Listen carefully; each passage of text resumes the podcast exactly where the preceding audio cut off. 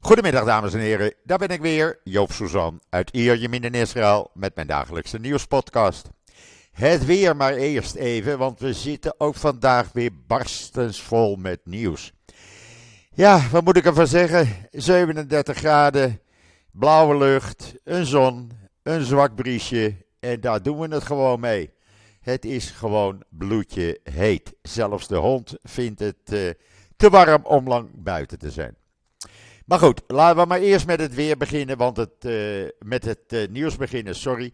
Want het wordt uh, ja, alleen nog maar warmer de komende dagen. Het nieuws in israelnieuws.nl. Nou, daar kan je in ieder geval lezen en zien dat de IDF weer negen terreurverdachten heeft gearresteerd gisteravond. Ze gaan gewoon ermee door en ze weten van geen ophouden, die jongens en meiden. En dan Palestijnen gaan we de Saoedi's een lijst van wat ze willen als Israël en Saoedi-Arabië een vredesakkoord sluiten. Jawel, meneer Abbas wil natuurlijk zijn zakjes vullen en daar heeft hij een lijst voor opgesteld. Nou, die hele lijst die heeft Barak Ravid uh, uh, bij elkaar gekregen. Die heeft hem ingezien en die uh, mochten wij in Israël Nieuws in het Nederlands plaatsen. Daar kan je dat allemaal lezen. Ik ben toch wel blij met Barak Ravid. En dan uh, president Herzog, die is uh, nu in Oostenrijk op staatsbezoek. Ja, hij was toch in de buurt in Slowakije. Dan gaan we meteen maar door naar Oostenrijk ook. Ook daar uh, werd hij weer met alle toeters en bellen ontvangen. Kan je allemaal zien in israelnieuws.nl. Waar je ook uh, foto's kan zien van in Israël ontworpen mode voor de komende hoge Joodse feestdagen. Daar moet je er toch een beetje netjes uitzien. Nou, vooral de vrouwen worden verwend. Foto's, video's, links uh, naar die uh, merken toe. En dan kan je jezelf gewoon leuk aankleden. met Israëlische kleding. En dan iets sensationeels wat vanmorgen bekend werd. Er zijn in een grot bij Engedi, vlakbij de Dode Zee, vier 1900 jaar oude zwaarden gevonden. Maar dat is niet alles. Ze zaten nog in hun scheden. Dat is wel heel bijzonder. Daar eh, heel veel foto's en een lange video in israelnieuws.nl. Daar kan je het hele verhaal lezen. Het was per toeval dat ze het, het vonden. En het is echt sensationeel. Want ja, dat je een zwaard vindt, oké. Dat hij 1900 jaar oud is, oké. Maar dan nog eens een keer in, uh, in de schede. Ja, dat is toch helemaal hartstikke bijzonder.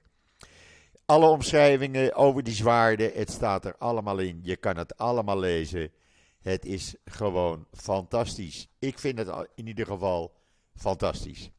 Maar ga maar even kijken op israelnieuws.nl als je dat nog niet gedaan hebt. En dan is voormalig Mossad-chef Sabtai Savit tijdens een wandeling in Italië uh, aan een hartstilstand overleden. Hij werd 84 jaar. Hij was van 1989 tot 1996 de baas van de Mossad. En heeft daar enorm veel gedaan voor uh, de vrede, voor het bij elkaar uh, brengen van uh, uh, Israëli's en Arabieren. Onder andere de akkoorden tussen de Palestijnen en met Jordanië. Hij was betrokken bij de moord op premier Rabin. Uh, daar heeft hij zijn werk moeten verrichten. De bomaanslagen op de Israëlische ambassade in Buenos Aires. Waarbij Hezbollah waarschijnlijk de daders was. ja, en andere moordpartijen heeft hij allemaal helpen oplossen en uh, revancheren. En ja, je kan wel zeggen, het hele defensieapparaat en vooral de Mossad is in rouw. In alle kranten, alle Engelstalige kranten, uitgebreide artikelen erover. En dan uh, de politiek. Het staat niet stil. Het wordt alleen maar erger, kan ik je zeggen. Echt waar. Uh, ik weet niet uh, hoe lang dit nog door kan gaan. Want gisteren, uh, voordat Benny Gans een, een speech zou houden voor de pers, kwam uh, Netanyahu, die eerst constant had gezegd: nee hoor, er kan geen sprake van overeenstemming zijn. Daar beginnen we niet aan. En twintig minuten voordat Gans die speech zou houden, kwam Netanyahu opeens met aandringen op gesprekken om een overeenstemming te bereiken. Ja, wat zegt Benny Gans dan? Die zegt: luister meneer Netanyahu, jij bent gewoon niet te vertrouwen. Wij geloven jou niet meer. Jij liegt en bedriegt. En dat zei hij glashard. En ik denk dat hij daar nog wel eens gelijk in kan hebben. Hij zegt daarnaast, Netanyahu kan wel van alles beloven, maar een derde van zijn achterban wil geen vredesbespreking of gesprekken over overeenstemming hebben. Die willen niet tot overeenstemming tussen coalitie en oppositie komen over die juridische hervormingen. Daar voelen ze allemaal niets voor. Vooral die extreemrechtse partijen. Maar ook binnen de Likud zijn er een uh, behoorlijk aantal uh, Knessetleden en ministers die gewoon zeggen: Netanyahu, jij kan niks overeenkomen, uh, want wij gaan daar niet in mee. Dus het is logisch dat Benny Gantz zegt: Sorry, meneer Netanyahu, ik vertrouw jou niet meer. Maar één ding is wel duidelijk: Israël wordt geregeerd door een regering van extreme minderheden. Dat zei hij heel duidelijk. En dit speelt zich allemaal af op het moment dat Yair Lapid in Washington in het Witte Huis is. En die praat natuurlijk ook over de situatie in Israël. Waar Netanyahu natuurlijk helemaal niet blij mee is. Want die is nog steeds niet in het Witte Huis uitgenodigd. En die belooft van alles. Gewoon om uh, uh, in een goed blaadje bij Biden te komen. Zodat hij misschien niet in New York Biden ontmoet, maar in het Witte Huis. Dat zou toch een veel mooiere foto zijn dan in het gebouw van de Verenigde Naties. Uh, dat heeft ook allemaal te maken met die voorstellen van Herzog. Nou, die kunnen ook allemaal de prullenbak in, want die zijn uitgelekt. Die zijn waarschijnlijk bewust uitgelekt door iemand van de Likud, of misschien de Likud wel. Om die zaak niet door te laten gaan. Het is echt politiek zo rot als het maar kan zijn. Echt waar. Ik denk dat op dit moment het enige wat nog, wat nog zou werken. Is dat, er, ja, dat deze regering klapt en dat we nieuwe verkiezingen krijgen en met een normale regering verder gaan. Want dit kan gewoon niet. Daarnaast is er ook nog eens een keer ruzie tussen Netanyahu en Ben-Gvir. Ben-Gvir uh, wil van alles en nog wat wat Netanyahu niet wil. En Ben-Gvir zegt, uh, maar ik doe toch wat ik wil. Nou, dat werkt natuurlijk niet, uh, want er kan er maar eentje de baas zijn. En dan hadden we de New York Times columnist Tom Friedman weer eens een keer. En die schreef in een artikel in de New York Times gisteren tegen Biden Wees niet de nuttige idioot van Netanyahu met die Saoedische normalisering. Laat je niet voor het karretje van Netanyahu spannen, want hij gebruikt je alleen maar. Eh, ja, ik denk dat hij daar misschien nog wel gelijk in heeft. Alleen, ja, dit soort dingen zeg je eigenlijk niet.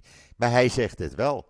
Want, zegt hij, je kunt geen normalisatie hebben met een Israëlische regering die niet normaal is. Het zal nooit een stabiele Amerikaanse bondgenoot of Saoedische partner worden. En op dit moment is de Israëlische regering niet normaal. Ja, eh, wat zullen we daarvan zeggen? Dat hij gelijk heeft? Eh, maak er zelf maar wat van. Eh, mijn mening is zo langzamerhand wel bekend. Het staat in de Times of Israel, in de Jeruzalem Post, overal kan je het lezen. En dan de procureur-generaal ligt weer in de clinch met een aantal ministers. Want die willen af van de voorzitter van de Israëlische posterijen. Maar daar kan je niet zomaar vanaf. Je kan niet tegen een meneer zeggen: bedankt voor uw bewezen diensten, u kunt gaan. Dat is juridisch niet in de haak. Dat zegt zij ook. En daar moet je goede redenen voor hebben. En kom maar eens met die goede redenen, meneer Lee, uh, Cardi en meneer Amsalem van de Likud. Want het is ontsierd door fundamentele tekortkomingen. Het kan helemaal niet. Juridisch ben je zo fout als het maar kan. En dan kan je wel een soort minister van uh, uh, Justitie zijn, meneer Amsterdam. Maar uh, jij weet van geen toeten nog blazen. En waarom willen, hem, waarom willen ze nou van die voorzitter af?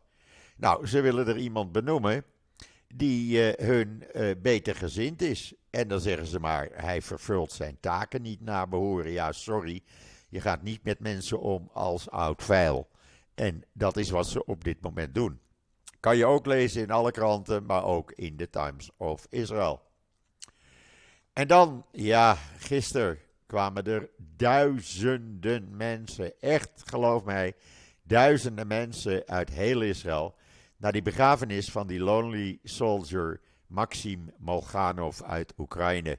Die kwam op 14-jarige leeftijd naar Israël. Eh, ging bij de IDF uiteindelijk en overleed verleden week tijdens gevechten uh, op 20-jarige leeftijd. Hij werd uh, begraven in Kiryat Shaul in uh, Tel Aviv. En daar waren echt duizenden mensen bijeengekomen. Ook zijn ouders waren daar uit Oekraïne. En ministers waren daar. ja, heel bijzonder. Als je die video's ziet, dan schieten de tranen je in de ogen. Want uh, ja, uh, alleen maar complimenten voor deze soldaat. Uh, zijn commandant zei onder andere: Je was een engel uit de hemel, een engel in menselijke vorm, goedhartig en zorgzaam. Je was een les voor iedereen. Ja, hoe mooi is dat? zijn broer was er. Het was heel bijzonder. Echt waar. Dat moet je echt even zien en lezen als je dat nog niet gedaan hebt.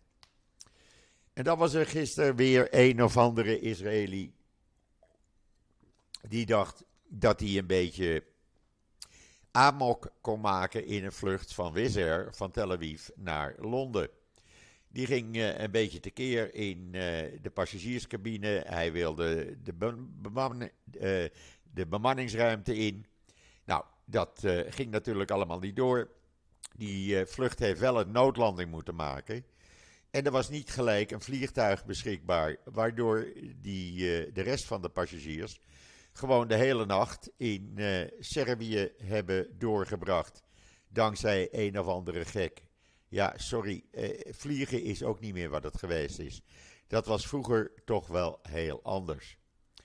En dan is uh, Netanyahu heel blij met Papua Nieuw-Guinea. Uh, ik kan me de tijd nog herinneren dat Papua Nieuw-Guinea bij uh, Nederland hoorde, als ik het juist heb. Maar die openen nu een ambassade in Jeruzalem. Nou, dat moet natuurlijk in alle kranten met foto's. we doen dat volgens de christelijke waarden, zeggen ze onder andere in de Jeruzalem Post. Uh, we doen het volgens de Bijbel.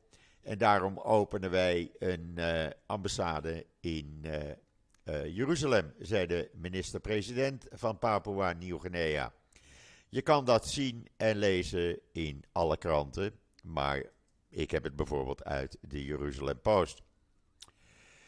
Ja, en dan zijn we op nummer 171 aangeland, want helaas, helaas, er komt geen einde aan mensen. Er zijn nu weer twee broers vanmorgen in een auto vermoord, vlak bij de plek bij Abu Snan in het noorden, waar verleden week vier mensen werden vermoord in diezelfde velden.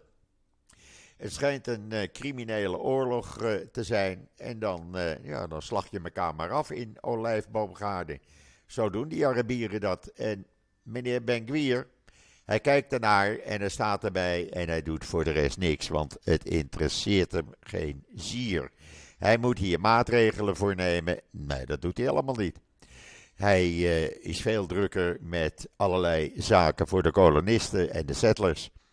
Dan dat hij zich om deze uh, oorlog, want zo mag ik het wel noemen, binnen de Arabische gemeenschap uh, mengt. En dan zouden er, ik ben daar heel voorzichtig in, maar het staat in de Engelstalige Ynet. Er zouden geheime gesprekken zijn tussen Israël en uh, Indonesië. Indonesië is het grootste moslimland ter wereld. Israël probeert dat al langer. Maar er schijnt nu toch iets aan de horizon te verrijzen, zoals we dat ook met Saudi-Arabië hebben gezien. En uh, ja, dat zou best eens een keer, als we geduldig zijn, uh, kunnen uitmonden in diplomatieke betrekkingen. Er zijn wel eens Indonesiërs als stiekempies hier geweest in Israël. Uh, ja, als dat zou kunnen uh, met Indonesië diplomatieke banden, ja, dan, dan is dat natuurlijk geweldig. Dat, dat zou iets prachtigs zijn. Uh, vooral omdat het dus, zoals ik zeg, het grootste moslimland ter wereld is. Nou, lees het in de Engelstalige Ynet. Ik schud het niet uit mijn mouw. En dan heeft meneer Galant gisteren iemand uh, van zelfmoord afgehouden. Ja, je gelooft het niet, maar een minister hier in Israël moet van alle markten thuis zijn. Er was een of andere gek die dreigde, je kan de foto zien in de Times of Israel, die stond op het randje van uh, het balkon.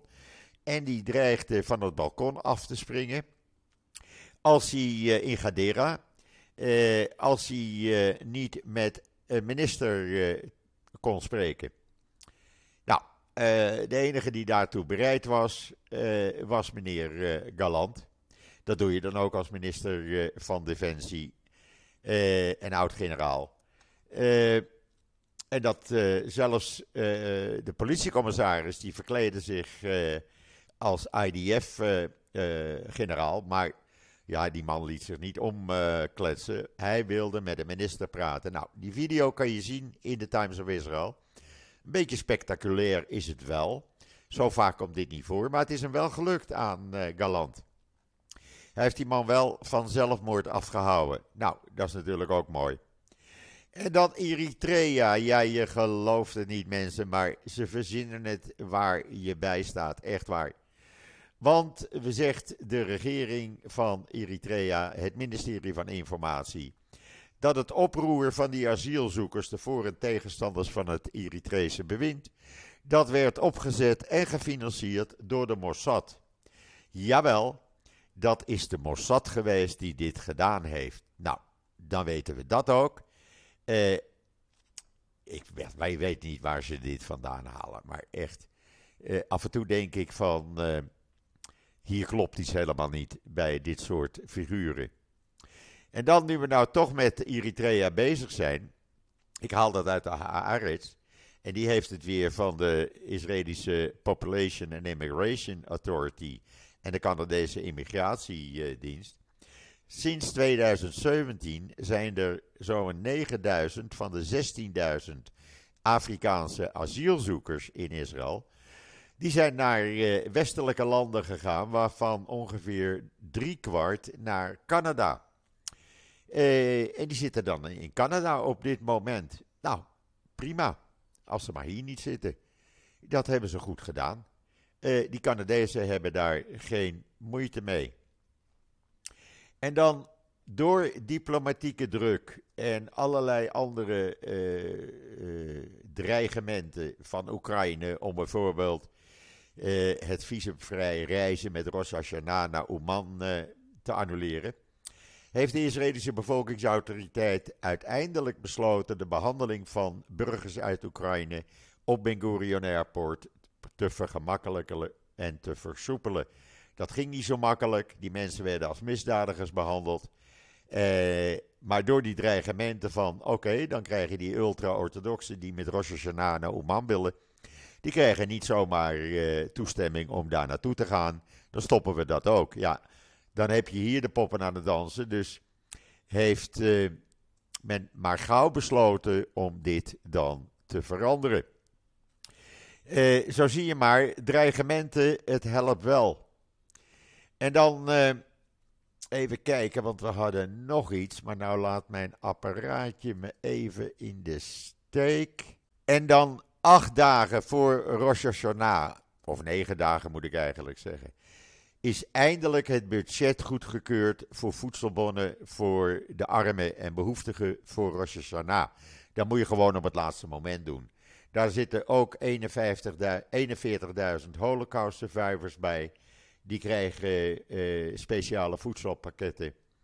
Uh, en wie komen daar dan voor in aanmerking? Nou, Dat zijn gezinnen die nu al 300 shekel per maand ontvangen als bijstand voor elk kind.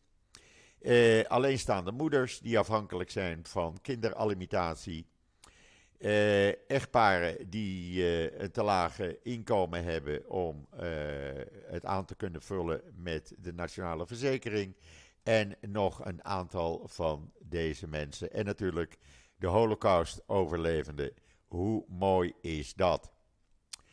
En dan is er ontdekt door Channel 12 dat er een groep is van de partij van meneer Ben-Gvir, Osma Yehudit, extreemrechtse activisten in Male Adumim.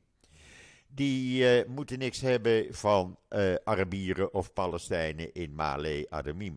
Male Adumim ligt ten oosten van Jeruzalem, richting Dode Zee. Je rijdt er langs. En die vinden de aanwezigheid van Arabieren en Palestijnen in Adumim allemaal niks. Het zijn een stelletje racisten. Het is ontdekt, uh, niet door Channel 12, het is kan de publieke omroep die dit ontdekt heeft.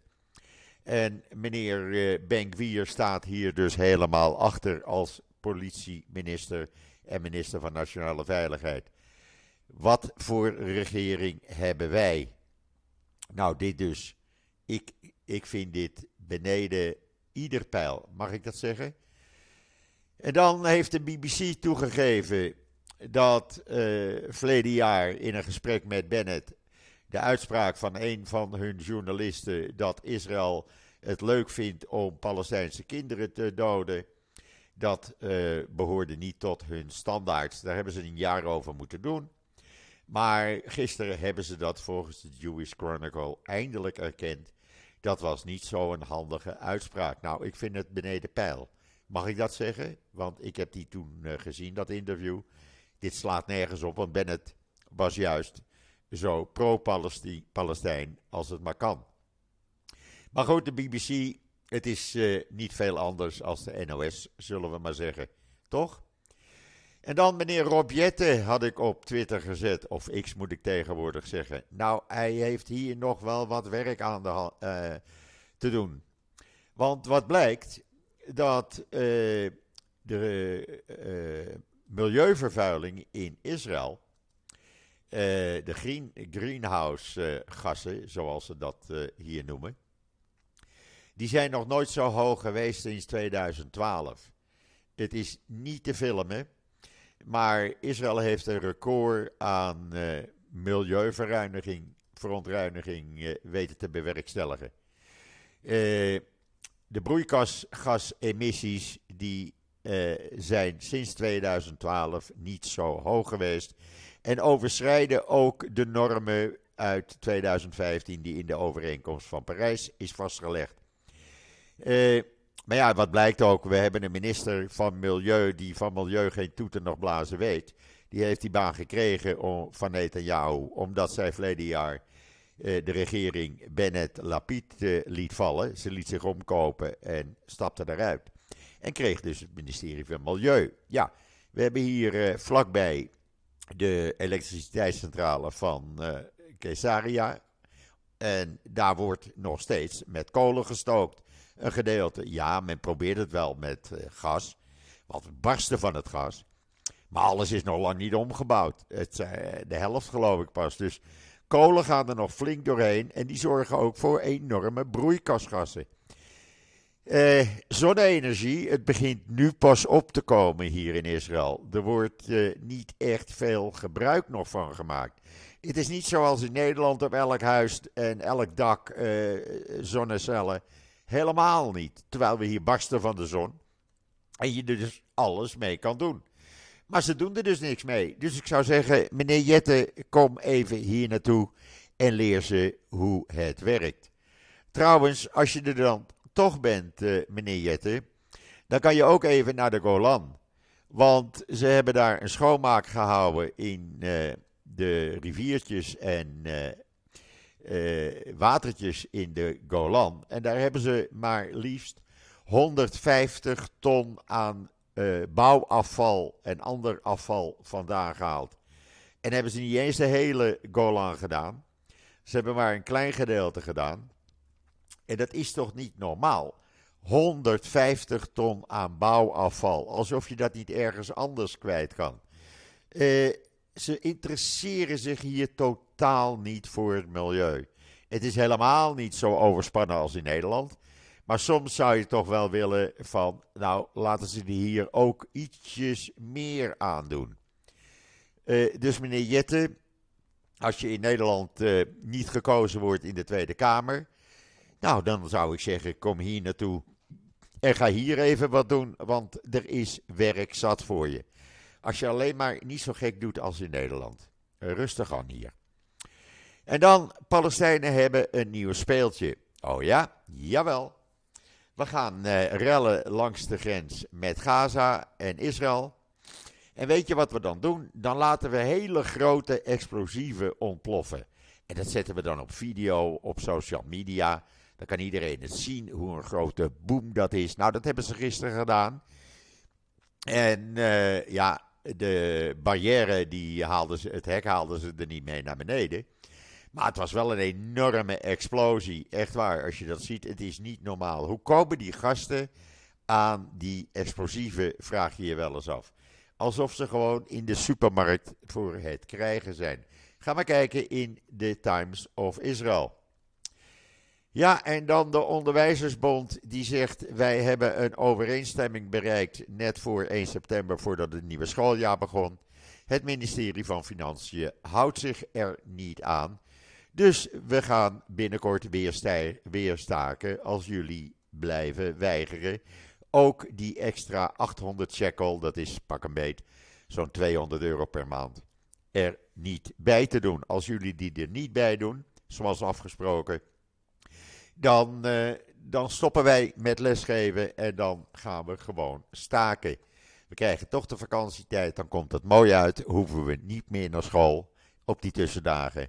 Gaan we gewoon staken. Je moet je wel aan je afspraken houden, meneer Smotrich. Maar meneer Smotrich, ja, wat weet hij nou? Meneer Smotrich is een uh, kolonist, extreem rechts. Die, uh, ja, of hij rekenen heeft geleerd, weet ik niet. Want gisteren zei hij dat de economie het hartstikke goed deed, terwijl de waarde van de dollar hier 10% uh, eh, gedaald is. Uh, ja, hij roept maar wat en dat hij zich dan niet aan uh, afspraken houdt. Ja, je kan, je kan niet zeggen van ik weet dat niet. En daar is hij nogal makkelijk in. Maar hij moet zich wel aan de afspraken houden. Want anders gaan ze gewoon staken. En dan had meneer Poetin gisteren, ik kom het alleen in Israëlische kranten tegen, onder andere in de Engelstalige Ynet, die had gisteren een uitspraak waarvan ik even opkreek. Want die zegt, meneer Zelensky is een etnische Jood die door het Westen daar is geïnstalleerd om de verheerlijking van het nazisme te vergoelijken. Nou, ik vind dat nogal een uitspraak van meneer Poetin. Uh, het lijkt wel of hij ze ook allemaal niet meer op een rijtje heeft. Want hoe kom je erbij om dit soort achterlijke dingen te gaan zeggen, meneer Poetin? Uh, het hele artikel kan je lezen, het ging over antisemitisme, kan je lezen in de Engelstalige Wynet. Hij zegt letterlijk: Westerse curatoren hebben een persoon aan het hoofd van het moderne Oekraïne geplaatst, een etnische Jood met Joodse wortels, met Joodse afkomst. En daardoor lijken ze, naar mijn mening, een anti-menselijke essentie te verdoezelen. Die de basis vormt van de moderne Oekraïnse staat. Dat zei meneer Poetin. Lees het maar na. Het is toch niet te geloven wat je tegenwoordig allemaal uh, leest. En dan hebben we nog uh, één artikel waar ik me een beetje voor schaam. Er gaan met de feestdagen, maar ook in augustus, maar ook met de komende feestdagen, zo uh, met uh, Sukkot, gaan er heel veel ultra-orthodoxen naar Davos op vakantie. En uh, ja, de leider, Joodse leider van de Joodse gemeenschap in Davos, die zegt: sommige Israëlische toeristen vinden het, vinden het moeilijk om de lokale wetten te respecteren. er liggen uitwerpselen op het balkon. Jawel, ik verzin het niet. De kranten blijken waarheid te hebben geschreven. Uh, de badkamer is bevuild. Uh, ze gooien van alles en nog wat op de straten. Ja, dat mag niet in Davos. Je moet je wel aan de wetten houden, maar zij houden zich niet aan de wetten. Ik kijk daar eigenlijk. Nou, nee, laat ik maar niks zeggen. Maar in ieder geval, uh, de bewijzen stapelen zich op. En uh, Davos eigenlijk zegt: blijf maar weg, kom maar niet meer. Dan verdienen we maar wat minder, maar dan hebben we ook geen troep. Want dit kan gewoon niet. Iedereen moet zich aan de wet houden. Jullie als ultra-orthodoxen moeten zich ook aan de wet houden. Ja, daar kan Israël het weer mee doen. Het is niet zo'n uh, nette afsluiter. Maar ik heb wel een leuke afsluiter, want morgen, uh, morgen heb ik weer de podcast met Esther Voet van het NIW. En we gaan het over van alles en nog wat weer hebben. Het belooft weer een hele mooie, spectaculaire podcast tussen Esther en mij te worden. En ik kijk daar gewoon naar uit. En jullie natuurlijk ook. Dus eh, er hier een eind aan. Ik wens iedereen een hele fijne voortzetting van deze woensdag, de 6 september. Ik begrijp dat het in Nederland ook een beetje eh, Midden-Oosten klimaat is. 31 graden of zo, zag ik. Heerlijk, geniet er lekker van, van de zon. Eh, ik ben er morgen weer met Esther. En zeg zoals altijd, tot ziens. Tot morgen.